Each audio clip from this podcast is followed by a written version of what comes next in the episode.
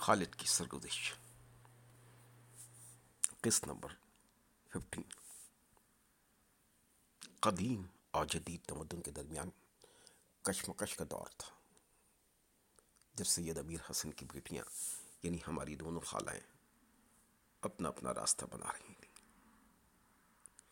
اگلے جنم مہ بیٹیاں نہ کیجیے یہ وہ تمدن کا زمانہ تھا جب معاشرے میں عورت کے ساتھ بے انصافیاں عروج پر تھیں عورت کی اپنی کوئی شناختی نہیں تھی۔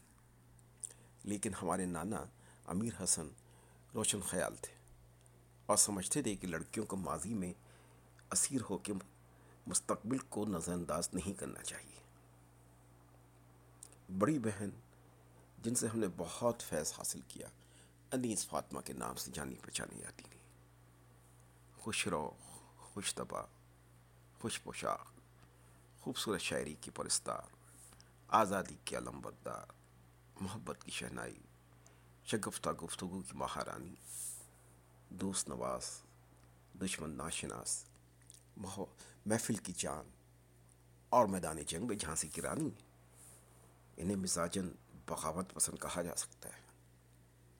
گھر اور باہر، دونوں جگہ عورت اپنے دائرے میں رہتے ہوئے خوش اسلوبی سے اپنا کردار ادا کر سکتی ہے۔ اس کو عملی طور پر ثابت کیا۔ پرانی قدروں کی جگہ، نئی قدریں جگہ لے رہی تھیں۔ ادبی کتابوں کے مطالعے کا انہیں بچپن سے ہی شوق تھا۔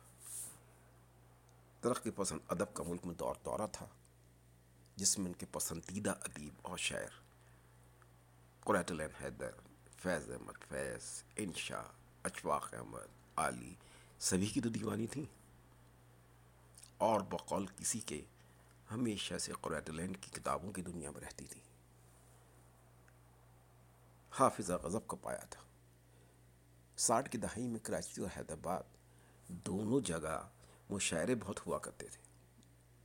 اپنے تمام پسندیدہ شاعروں کی نظمیں اور غزلیں مشاعرے میں ہی سن کر یاد کر لیا کرتی تھیں۔ اچھا شعر ان کی کمزوری تھی۔ ہمیں یاد ہے کہ ایک دفعہ ہم نے ان کے سامنے ابن انشا کا یہ شعر پڑھا۔ صحرا میں لگے پہرے اور قفل پڑے بن پر۔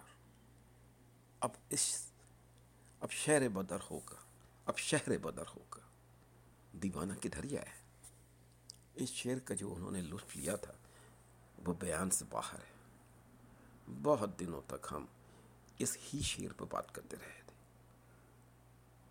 انہوں نے بڑی مصروف زندگی گزاری۔ ان پر پیغمبری وقت بھی آیا، جب کچھ عرصے کے لیے خالوں کی نوکری پیپلز پارٹی کے سرکار کی مہربانیوں سے نہ رہی۔ بہت حوصلے سے اس کا سامنا کیا۔ یہ وہ زمانہ تھا جب کالج، یونیورسٹی میں پڑھانے والوں کی تنخواہیں زیادہ نہیں ہوا کرتی تھی اور دونوں خالہ خالو کا تعلق درس تدریس سے تھا۔ خود بھی بہت شوقین مزاج تھی۔ فیشنیبل کپڑوں کا تو جنون تھا۔ اچھے ماڈرن طریقے سے رہنے کا بھی بہت سلیقہ تھا۔ ریڈیو پر خبریں پڑھیں۔ ریڈیو کے پروگرام سبھنوں کے لیے لکھتی تھیں۔ چاروں بچوں کو شہر کے بہترین اسکول میں تعلیم دلائی۔ نتیجہ یہ ہوا کہ محنت کا پھل تو ملنا تھا۔ تینوں بیٹوں نے ڈاکٹری پاس کی اور بیٹی نے سندھ یونیورسٹی سے اردو میں ماسٹر کیا۔ خدا جانے وہ کون سی ایسی قبولیت کی گھڑی تھی کہ ہم نے انہیں بی بی کے نام سے پکارنا شروع کیا۔ سوائے ان کے بچوں کے پھر ہر ایک نے ہی انہیں بی بی کہا۔ اب بی بی کہلوانا انہیں پسند بھی بہت تھا۔ اب ان کے مزاج کی خصوصیات بھی سن لیں۔ انہیں دولت مند طبقے کی زندگی بہت پسند تھی۔ میریٹ اور پرل کانٹیننٹل کی شامیں انہیں بہت پسند آتی تھیں۔ ان کو ہمیشہ یہ شکایت رہتی تھی کہ گاڑی میں جس کھڑکی کی طرف میں بیٹھتی ہوں، سورج بھیا اسی طرف اپنے پورے آب و تاب کے ساتھ چمکتے ہیں۔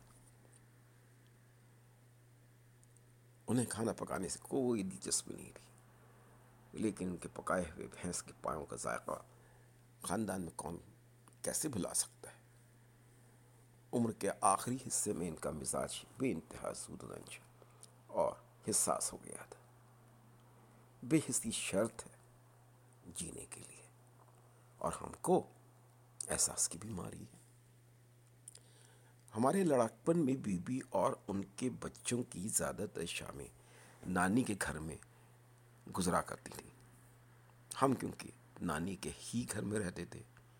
اس لیے نصرت انجم، ندیم، صباحت، ان کے بچوں کے ساتھ ہمارا بچپن، لڑکپن اور جوانی گزری۔